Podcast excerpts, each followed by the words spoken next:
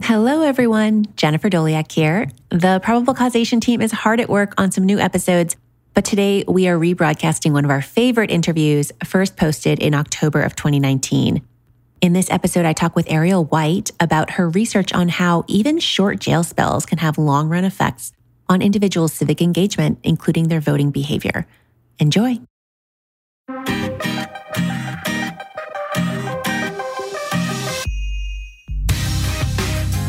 Hello, and welcome to Probable Causation, a show about law, economics, and crime. I'm your host, Jennifer Doleac of Texas A&M University, where I'm an economics professor and the director of the Justice Tech Lab. My guest this week is Ariel White.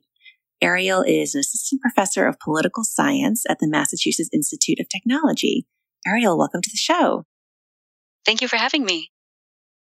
We're going to talk today about your research on the effects of a misdemeanor jail sentence on subsequent voting behavior. And with the next election looming, I'm extremely excited to have you here to talk about how our criminal justice system interacts with the democratic process.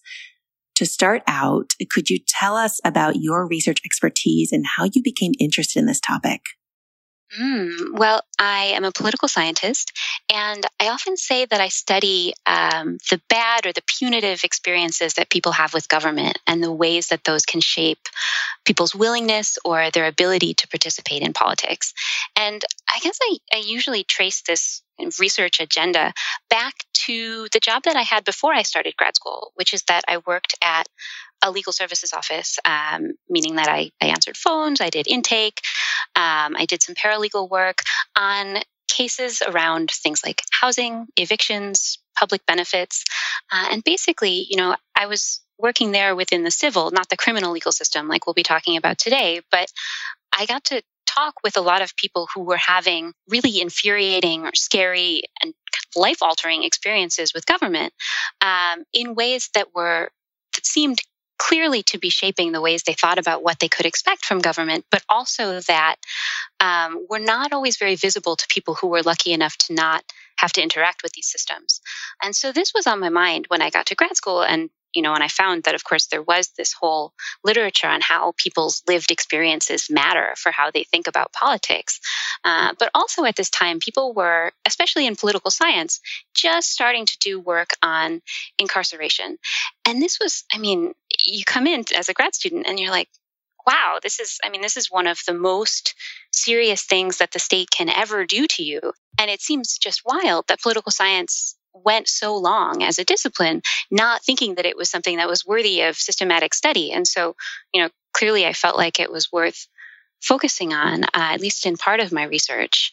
And, you know, it's also the case that I had seen family members and people I grew up with serve time, though I don't actually know that I would have come to this research agenda had I not also had these other experiences that I just described before and during grad school. Um, you know, I think my family, like a lot of other families, tend to think of incarceration as a sort of individual experience that one thinks about as, as kind of a private thing and not something that would be part of a broader system of mass incarceration or something that would be part of a, a pattern of experiences that would that would relate to one's political or civic life. So, you know, I came to this through, I guess, all of those things.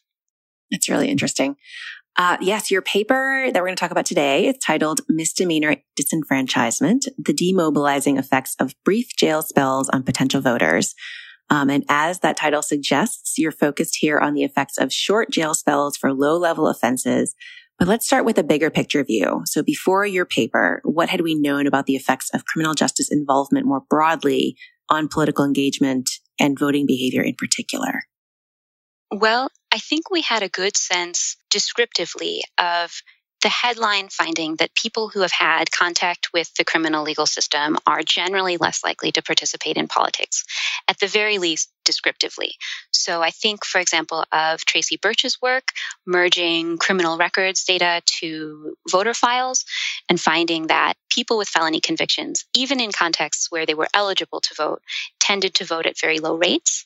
Uh, I think of the work by uh, Amy Lerman and Vesla Weaver, both in their book and in, in a, an APSR article associated with that, that combines survey data, right? Finding that people who report having been arrested or convicted or um, you know, sentenced to some or, or a lot of prison time, report as you move up that ladder of exposure, report less and less involvement in politics, report thinking that participation in politics is less important, report less kind of civic trust, also report being less likely to register or to actually vote. Um, but they also combine this with um, really rich kind of qualitative interview data where people describe the the civic lessons that they take from incarceration really vividly. So this book, I think, gives a really rich sense of the ways in which people think about incarceration and other kinds of contact with the legal system as a primer for what you can expect from government if you interact with it.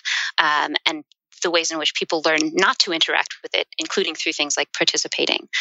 Um, so that I think gave us a really good sense overall of the ways in which interaction with the legal system could at least be associated with people being less likely to participate. Um, but then the question of causality was was kind of an open one. Uh, there was work by by Weaver and Lerman, certainly trying to figure out the causal effect of incarceration on political participation. There's a nice paper by Alan Gerber and co-authors that focuses on people serving prison time for felony convictions that I think lays out this debate and the set of concerns about establishing causal effects really clearly. Lays out concerns about measurement error in survey data, but also in just that lays out just the kind of broader set of concerns about how people who are incarcerated may be different, both observably and unobservably, from the people who don't end up incarcerated, and how trying to tease out the causal effect of incarceration from the causal effect of all of the other experiences that often lead to incarceration um, can be really hard. So I would say when I started on this project, um, this trying to figure out the causal impacts of of these kinds of experiences was definitely top of mind. And also, uh, you'll have gotten the sense from from the pieces I just described that there was a fair amount of survey-based work that had struggled, I think, to really distinguish between different types of contact, simply because surveys often don't ask very detailed questions about, you know, what exactly people were charged with and what they ended up convicted of and, and what kinds of sentences they served. Um, and the work that we had seen that was not survey based, that was based on administrative data, had often focused on people serving relatively long prison sentences for felony cases. And so I was particularly curious about people who were serving shorter sentences in local jails for misdemeanor cases, which would not legally disenfranchise people, but that I thought might still have some effect on their willingness or their ability to vote. Yeah. And so along those lines, the public conversation around this issue really does focus on direct legal disenfranchisement most of the time. So the fact that many states have policies that bar people with felony convictions or people who are currently incarcerated from voting. And, you know, it's straightforward to see how those types of policies can reduce voting behavior. People are actually banned from registering and casting a vote. But it's perhaps less straightforward to see how a short jail spell for a misdemeanor sometime in your past could affect your voting behavior in the future. But in this paper, you lay out a couple mechanisms through which that might happen. So talk us through that. Why might we expect misdemeanor jail sentences to affect future voting behavior? Absolutely. I think we can think about at least two big classes of story here. And the first one is what I would call the resource story. And this is maybe the most familiar one to your listeners in that we might imagine that people who spend some time in jail would then have other um, changes in their life that would result from that, right? There's work in sociology and in economics that highlights the ways in which spending even a short period of time in jail can translate into people potentially losing their job, uh, maybe losing their housing, having other kinds of life disruptions that might mean that on election day, people might be less able to vote, right? They might be handling other life crises. They might not have the ability to get to the polls. Maybe they don't have transportation. Maybe they don't have a place to sleep. Maybe there are just a series of other things that are top of mind rather than voting when election day rolls around. So that's one story about the ways in which incarceration, even relatively short jail stints, can reshape people's lives in ways that would make it hard to vote. Um, but there's also a second story that I would call the socialization story. And this draws on some of the work I was just describing, particularly by Vesla Weaver and Amy Lerman, on the ways in which people learn things about government from time spent behind bars. And that in particular, the kinds of things they learn are that government doesn't really care what you have to say and that it's better to kind of keep your head down and avoid contact with it if you possibly can, including in cases like voting. So that would mean that people would, perhaps even if they were able to vote, might not be willing to vote uh, because of their experiences with jail. All right. So let's talk about the empirical challenges to studying this issue. You alluded to some of this earlier, but I definitely want to dig in more. So in some ways, it seems mm-hmm. like this is sort of an ideal setting because criminal records tend to be public record and voter registration and voting behavior, at least whether you voted, not how you voted, are public record. Mm-hmm. But that doesn't make it easy to tell what the causal effect of criminal justice involvement is on voting behavior. So what are the remaining data challenges that you faced here? And what are the identification challenges that you needed to overcome to study this topic? Certainly. Um, I mean, I think you're right that administrative data is one of the few ways we could think about addressing a question like this, because as I mentioned, surveys don't tend to ask precise enough questions or to talk to enough people that we would ever have an angle on this. Um, but even with administrative data, there are certainly difficulties just around, you know, linking up various data sources, which I'll, I'll maybe talk about in a minute, as well as just getting your hands on the data sets that you would need. And the availability of these kinds of records varies immensely across geographic areas, uh, which is part of the reason that we'll be talking today about one big county court system that does have these records available. Um, but then, of course, I think the big challenge, as you've mentioned, is about pinning down the causal effect of something like spending time in jail on voting, where even if we have all the data in the world, establishing that one of these things causes the other is going to be really difficult uh, because, as I think we understand descriptively, people who spend time in jail often have various characteristics that are different from people who don't spend time in jail, right? They tend to be younger, they tend to have lower incomes, fewer years of education, they're less likely to be white. Uh, and so, you know, there are all sorts of things that can be correlated with voter turnout some of which are observable to us, some of which I think we can imagine, but are, that are unobservable to us, such that if we, you know, if we see descriptively that people who have been to jail vote less often than people who have not been to jail, it's very hard to say, like, oh, yeah, that's definitely jail and not all of these other background characteristics that might be different between these groups. Right. And yeah, let's talk about the hoops you had to jump through to, to merge these data sets, because I think that's probably not obvious to folks who've not done it themselves. Oh, um, sure. So I I would say this is maybe one of my more straightforward administrative data projects, which is maybe not saying much. Um, I'm using two sources of records here, and I should maybe tell you a little about each of them. Um, one is a set of misdemeanor case records from, as I said, Harris County, Texas. So this is the county that contains Houston. Um, it's four years of records, so 2008 to 2012. This brings us from one presidential election to the next one. Um, and I observe here everyone that's been charged with a misdemeanor for the first time. Um, so this is when I talk about misdemeanor cases. In Texas, this is anything that carries up to a one year sentence. So things like uh, DUIs, theft, certain simple assaults, a range of charges that could lead to up to a year in jail. Um, and so for each of these observations, I see some details about the person's case. I see how it was handled. I see how it was disposed. And I see whether they're ultimately sentenced to any jail time. Right. So this gives me a lot of information about what's going on uh, on the criminal legal side of things. Uh, I see this for about 113,000 people. But then for all of these people, I want to know whether they voted in the next election after this experience. So this is in the 2012 presidential election. And so to get at this, I end up bringing in another data set, which is the, the state voter file of Texas, which keeps track of every registered voter in Texas and whether they voted in a given election. Uh, and so I end up merging that to the court records data that I just described using people's names and birth dates. Uh, and the birth dates really do a lot of work here, right? Because that really helps narrow down potential matches between people who have otherwise similar names.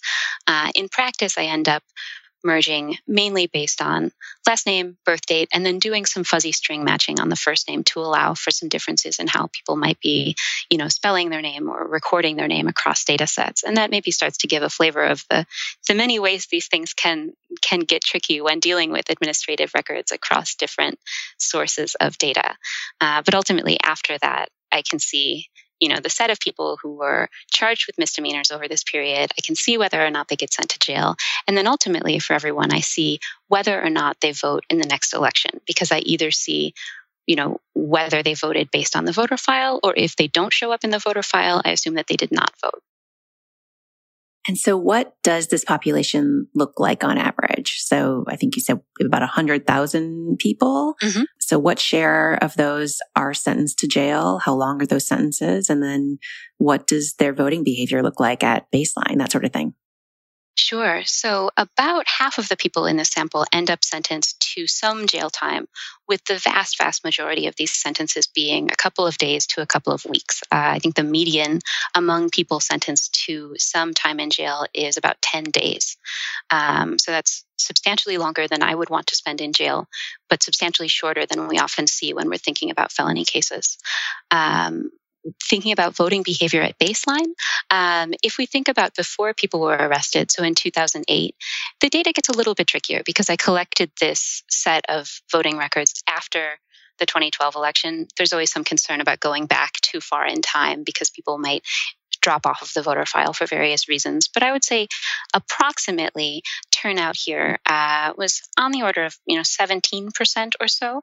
Uh, this may be conservative, but it, it's not likely to be too far off. So relatively low voter turnout for people even before they were arrested, though there's some variation across race in that that we can talk about later. Yeah, and how does that turnout compare to just the general population that might be observationally similar to this group? Do you know? Um, well, I mean, it's certainly lower than the general population, not mm-hmm. conditioning on any personal characteristics. Like income or, yeah. Um, yeah, but if we think about it being a relatively young group of people, um, if we think about it being a lower income group of people, it's, I would say, still much lower than you would expect if you were to just look at a set of people with the same kind of set of background characteristics, but who are not interacting with the legal system. Um, yeah, it's it's not as surprisingly low when you start thinking about those characteristics, but it's still lower than you would expect. Okay. And so, like other studies we've talked about on this podcast, you're going to exploit the randomization of cases across judges as a natural experiment here. So, walk us through that and tell us how it allows you to measure the causal effect of a jail sentence for misdemeanor defendants. Okay, um, I should tell you a little here about the setup for misdemeanor cases in Harris County, though I suspect it will sound familiar to listeners who have been exposed to other random judge assignment papers. But when someone is charged with a misdemeanor case in this county, the clerk's office enters the case information into their computer system. And then that system also randomly assigns that case to one of the courtrooms that could hear that case. At the time, that's 15 different misdemeanor courtrooms. And so, without consideration for the characteristics of the case or of the person that's facing charges, these cases are being sent to courtroom one or courtroom two or courtroom 15. And each of these 15 courtrooms is set up to hear misdemeanor cases. So they have a judge and other courtroom staff and assistant DAs. And each of these courtrooms hears thousands of misdemeanor cases a year, right? They're hearing very similar cases. They're handling them through a similar process. But these courtrooms do differ from each other in just how often they send people to jail for example, if you were if you were charged with a misdemeanor in 2011 and you happen to get sent to courtroom 7, then you would be walking into a courtroom that sent people to jail in about half the cases that came before it, 50%.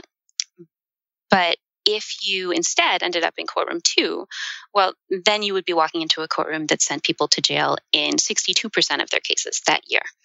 Uh, and you'll remember that because these cases are being randomly assigned to courtrooms, these courtrooms are handling basically the same co- caseload, the same volume of cases, the same types of cases, but some of these courtrooms are just more likely to send people to jail than others. And this type of, of random courtroom assignment setup, which, as you mentioned, is going to sound familiar to some listeners, it's going to give us an instrumental variable setup. So we're going to instrument for whether a person gets sent to jail or not using information about the courtroom that they get sent to. So I'm going to predict whether or not someone receives a jail sentence using the harsh excuse me, the harshness of that courtroom, the proportion of cases where they rendered a jail sentence in the year of that case. And then I'm going to use those predictions to estimate the effect of jail on voting in the next election. So this is going to give us a two stage least squares setup. But the basic intuition here is that, you know, if you run the naive regression, just predicting voting with somebody's jail exposure, you run the risk of bias because, as I mentioned, there are going to be all these kind of observed or unobserved differences between people who do and don't get sent to jail. So it's hard to interpret that as a causal effect. But here, we're going to use only the variation in jail time that comes about not because of people's personal characteristics, but by chance, right? By the, the luck of the draw in the courtroom lottery to try and get at the effect of jail on voting. And so, for the set of people whose sentencing outcomes happen because of the courtroom they get sent to, this setup is going to let us look at the causal effect of jail on voting, setting aside all of those other concerns. And as you clearly describe in the paper, this empirical strategy allows us to measure the effect of a jail sentence on the people for whom it matters which judge they're assigned to. So there are some defendants who will never be sentenced to jail, and there are some who will always be sentenced to jail, regardless of which judge is deciding their fate. Uh, and so the results of your study tell us about the effects of a jail sentence on those in between, or the compliers in research terms. So what do the compliers look like here? What types of offenses should we have in mind? What are their demographics and so on? Yes, um, this is a local average treatment effect. And so it's definitely worth thinking about who's driving these estimates and how they compare to everyone else in this system. And I look into this uh, somewhat in, in the online appendix for this paper if people are curious. And now, of course, I can't say this individual person was a complier and this one was not, right? But I can take um, like the Angrist and Pischke recommendation of taking the ratio of the first stages for people with a given characteristic compared to the first stage for everybody. And when I do this, it suggests that compliers look close to, but not exactly the same as the whole sample. They are slightly more likely to be women. They're a little younger than the overall sample, and they're a little more likely to be facing Class B misdemeanors rather than Class A. So this means somewhat less serious charges. Um, class A misdemeanors carry up to a year in jail, while Class B carry up to six months. But I will say this this difference in charge types was actually less pronounced than I expected when I went into the data. Um, if you look through, for example, the many different offenses that people were charged with and the jail rates for those different offenses, there are actually relatively few for which everybody gets a jail sentence or nobody gets a jail sentence. I expected there would be more of these relatively clear cut kind of extreme cases. And actually, for most commonly seen offenses, like even the more serious ones, there is real variation in whether people get jail time. And so there's room for courtroom assignment to matter here. That does seem to be a common theme across a lot of these judge randomization papers that actually like the judge that you see tends to matter a whole lot more than, than these underlying characteristics, which is kind of horrifying. um, yes. Okay. So, so what are the main results? What do you find are the effects of being sentenced to a short jail spell on subsequent, the subsequent likelihood of voting? Well, looking across everyone in the data set with the specification we've just talked through, I estimate that getting sent to jail reduces voting in the next election, the 2012 presidential election, by about four to four and a half percentage points. So think here about moving from, say, 14% voter turnout down to 10% voter turnout. Um, now, the simplest estimates shown in the main paper are somewhat imprecise. We can't statistically distinguish them from zero. And I get into this more in the online appendix where we can incorporate other case information into the setup if we want to. We can calculate the courtroom harshness instrument within race or within charge type in ways that buy us more precision. Um, and in these setups, the estimates are, are more precisely estimated and are statistically significant. But here, I think the presentation is a little more straightforward and, and the takeaway is quite similar. And that's a big effect. It is, um, particularly if we're thinking about something that occurs over the course of a couple of weeks. Um, yeah. Right. And then you, you examine these effects by race as well, as you mentioned. So what do you find are the differential effects for Black versus white defendants? Yes. Um, well, if we look at the estimated effect among Black defendants still within this IV framework, I estimate that a jail sentence reduces voting here by about 13 percentage points. Uh, that's 13 percentage points. So think here about going from 26% voter turnout down to, say, 13%. Uh, and even noting here that the confidence interval is broad enough that these estimates are also consistent with the effect being, you know, 8 or 10 percentage points, that's still a really substantial effect on voter turnout from a single experience of jail. So that's a really large effect among black defendants. But meanwhile, the effective jail time among white defendants is approximately zero. Uh, the point estimate is very small, indistinguishable from zero. So this is a story about quite racially disparate effects of jail on voting. It's a story about jail time disproportionately demobilizing Black voters, even when we're focusing only on people who have at least some contact with the legal system. I don't think we'd mentioned this yet, but I, if I recall correctly in the paper, you're focused here on the population for whom this is their first misdemeanor trial, right? So you're not looking, you're not, you don't have to deal with people who've been cycling through the system. Am I remembering that right? That's exactly right. Um, and that's both because I think it's a clearer interpretation, but also because the random assignment process is a little less clear if you're coming back after having had a previous case. Right. And yeah, so this is, it's just a massive effect given that this is like the first time someone has been charged with a misdemeanor and they happen to get a jail sentence or not. And then it's essentially a 50% decline in whether they show up to vote. That is huge. Um, yes. So yeah, so let's talk about what's going on there, um, the mechanisms involved. So one potential reason for the racial differences you find is that the experience of jail has a different effect on black defendants than it does on white defendants. So that is the actual treatment effect could be different, even if those individuals are otherwise the same going in. The other potential explanation is that the marginal white defendant who's sentenced is different from the marginal black defendant. And so the racial differences you find could reflect those differences in how judges treat black versus white defendants. So you talk about this a bunch in the paper. So talk us through those possibilities and what you think is going on here after all the various checks you run. Absolutely. So I, I can't rule out the possibility that people would be having different experiences in jail on the basis of race, that they might be getting treated differently by race. And I think that's completely plausible. And it could be part of the story about why we see this big drop off in black turnout, but not in white turnout. But as you noted, I also think there's another part of the story that happens up front that's about who even gets pulled into the misdemeanor system in the first place and how that process might differ by race. So, if we imagine for a minute that we live in a world where it's relatively more difficult for a white person to get arrested for a misdemeanor crime. And it's relatively easier for a black person to get arrested for the same types of misdemeanor crimes. Um, and I think we could imagine a number of ways that this could arise, right? Maybe there's more of a police presence in black neighborhoods. Maybe the police threshold for arresting or for charging people is lower. Um, there are plenty of possible stories that would get us here. But there is some evidence that we actually live in this world that I've just described, right? There's a pretty commonly cited example in the case of drug charges where self reported white and black drug use rates are quite similar, but the rates at which people are charged with drug possession are fairly different, right? And if this is the world that we live in, then we could imagine that the white people that you would see in the misdemeanor courtroom might be a little different from the black people that you would see there, right? If the threshold for white people ending up in misdemeanor court were higher, then we might expect that a fair number of the people that we would meet would be socially marginalized in some other ways, right? Maybe these are people who are homeless or who are dealing with mental health or substance use issues, right? Maybe a lot of the white people who are charged with misdemeanors would be relatively unlikely to vote even before they got arrested.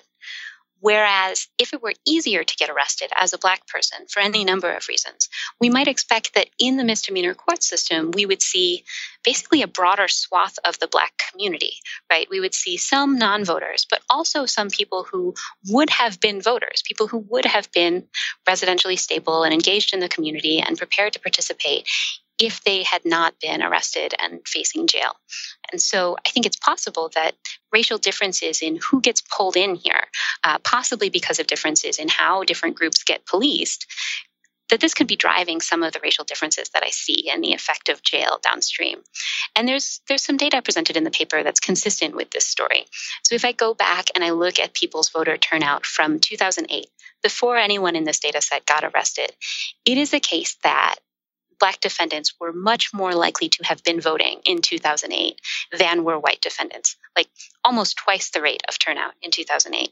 And that pattern of substantially higher black turnout than white turnout is not something that you see in the general population of Harris County, right? It's specific to the set of people who end up in the misdemeanor court system. And so that suggests to me that there are some differences there in who gets exposed to the misdemeanor court. Basically, you know, if black voters get arrested, then there's room for them to be demobilized. Whereas if most white people who get arrested are non voters, then there's a lot less room for them to stop voting. So I think that's part of the story as well. And you do some robustness checks, as one does in good empirical papers like this, uh, primarily in this case to make sure the effects you're finding aren't simply due to incapacitation, either from that initial jail spell. So perhaps some people are still locked up on election day or because that jail spell might lead to subsequent recidivism and a felony conviction or incarceration. So tell us what you do there and how you're able to convince yourself that those possible effects aren't driving your results. Yes, uh, you've put your finger on it. Right? We might wonder whether people would still be in jail on election day or whether they might be there again, or maybe whether they could have ended up no longer allowed to vote if they've been convicted of a felony after they got out of jail the first time. And to start with this first question of whether people are still in jail, that struck me as the less likely part of this story because as I noted most sentences are a week or two long, right? But we can also we can drop all cases handled in 2012, the election year, to really rule that out for just about everybody. And the estimates still look quite similar. Uh, I think the harder part is this question of do you maybe get arrested again um, and then end up either sent to jail again or perhaps with a felony conviction? And one thing that I do here is to run a version of my main analysis, but with a different dependent variable, where instead of estimating jail's effect on voting, I'm now estimating whether getting a jail sentence in that first case in, say, 2010 or 2011 makes you more likely to get jailed again by the time of the 2012 election, or whether it makes you more likely to end up with a felony conviction by the time of the 2012 election. And I find no evidence that jail in your first case makes you more likely to end up in jail again or to pick up a felony by the 2012 election. And I should note here that there is research that has found that jail time can make people more likely to have future contact with the legal system.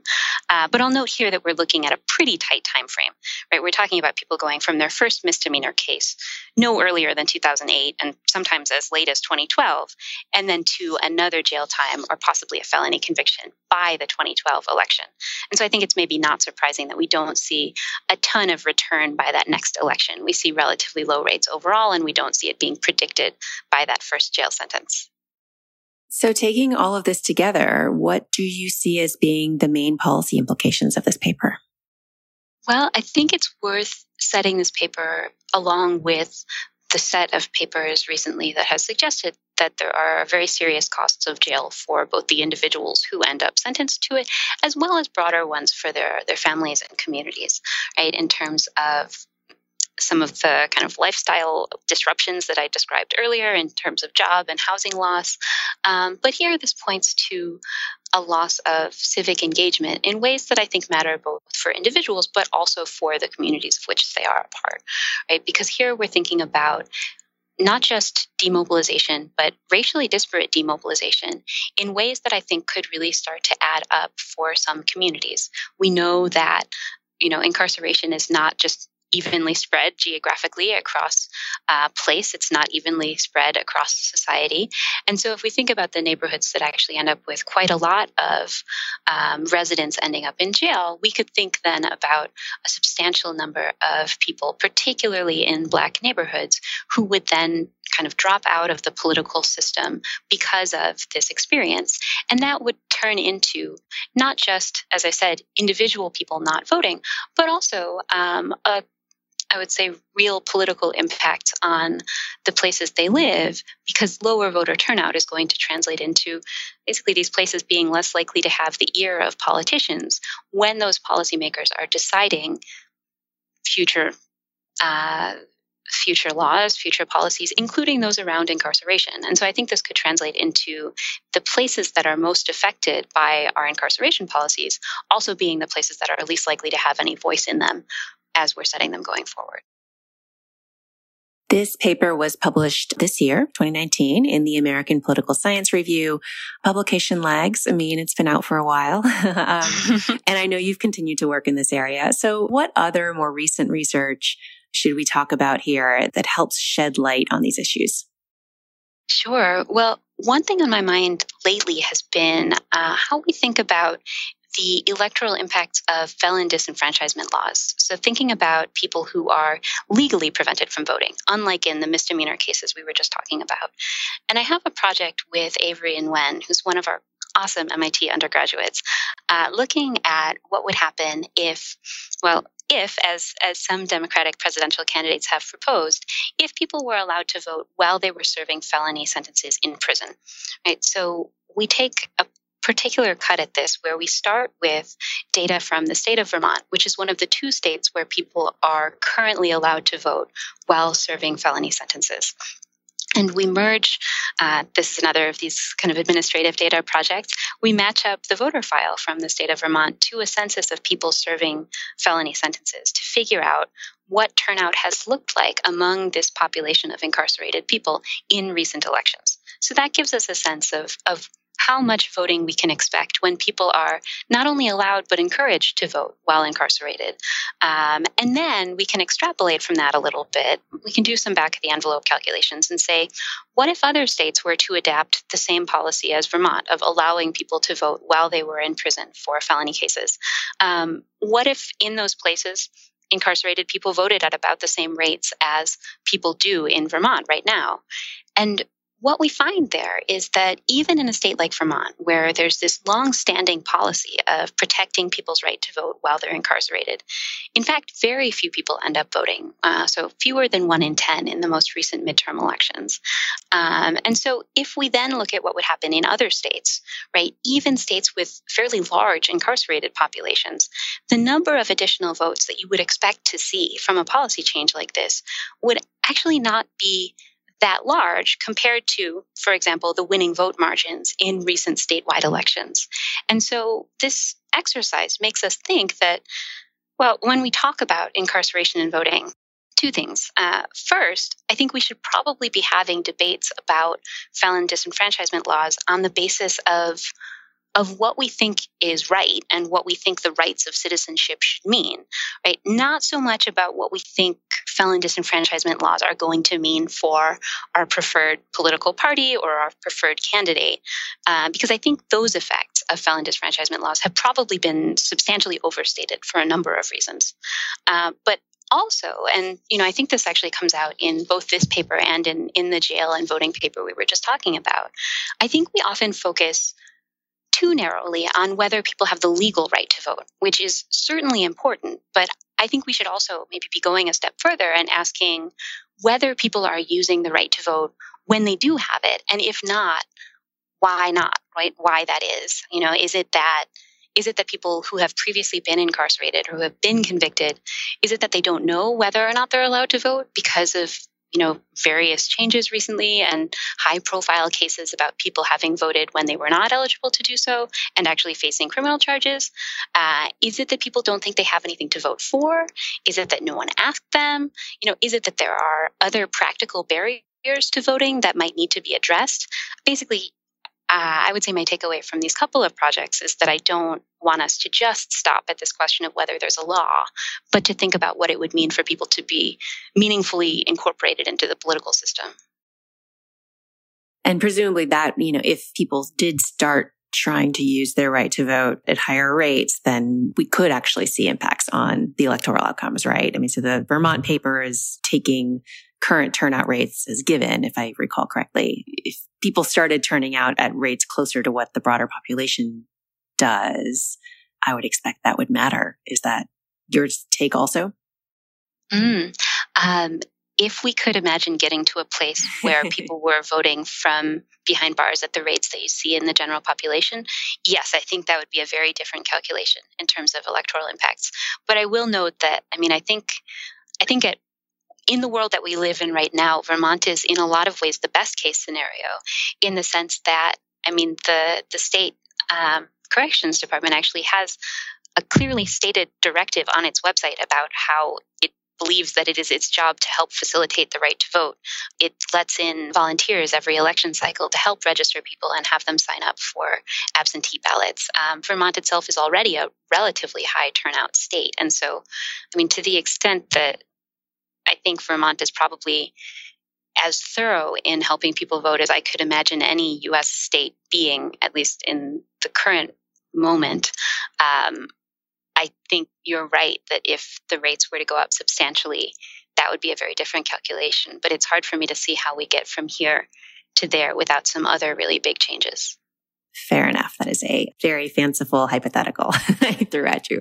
Okay. So what, what's the research frontier here? What are the big open questions in this area that still need to be answered then? Mm, um, well, I can think of at least a few. One is that I think there are still a lot of remaining questions about how existing findings generalize. So, for example, you and I have just spent an hour talking about basically four years of records from Harris County, Texas.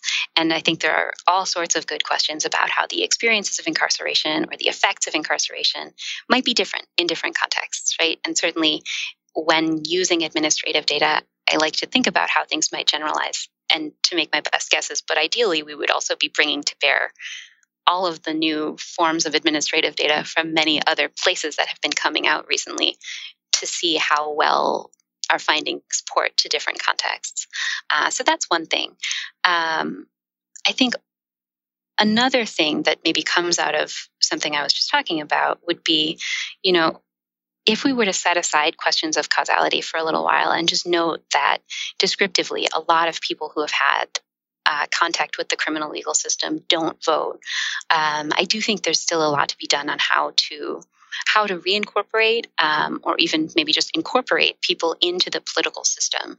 Um, so whether we can try and use some of the same kind of mobilization tactics that we see campaigns using in general or whether you know whether we might need to do other things to try to convince people that voting is worthwhile and that it's feasible for them um, so this is another kind of angle on that point I was making a minute ago about how felon disfranchisement laws are certainly one part of the story here, but there are also just a really large population of people who are previously incarcerated or have had felony convictions in their past who are not currently disenfranchised and yet who are not voting.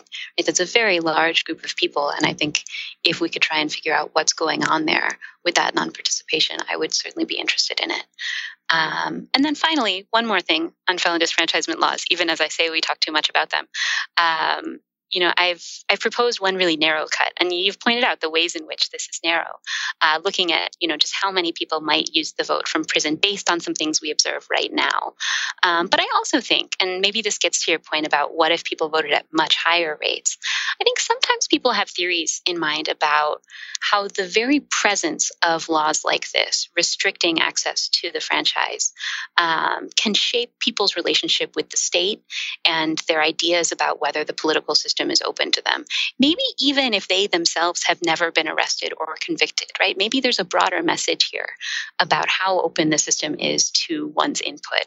And if that's the kind of story that people have in mind about what's going on with felon disfranchisement laws, then I'd also love to see more work testing these kinds of broader perceptual impacts, not just the question of, you know, narrowly how many people would take up the right to vote from prison, but what does this mean for people's broader conception of themselves as, as potentially participatory citizens? That sounds like a tough question to measure the causal impact of. Mm-hmm. you know, it's really true. good natural experiment there. mm-hmm. um, great. Well, my guest today has been Ariel White from MIT. Ariel, thanks so much for talking with me. My pleasure. Thanks for having me.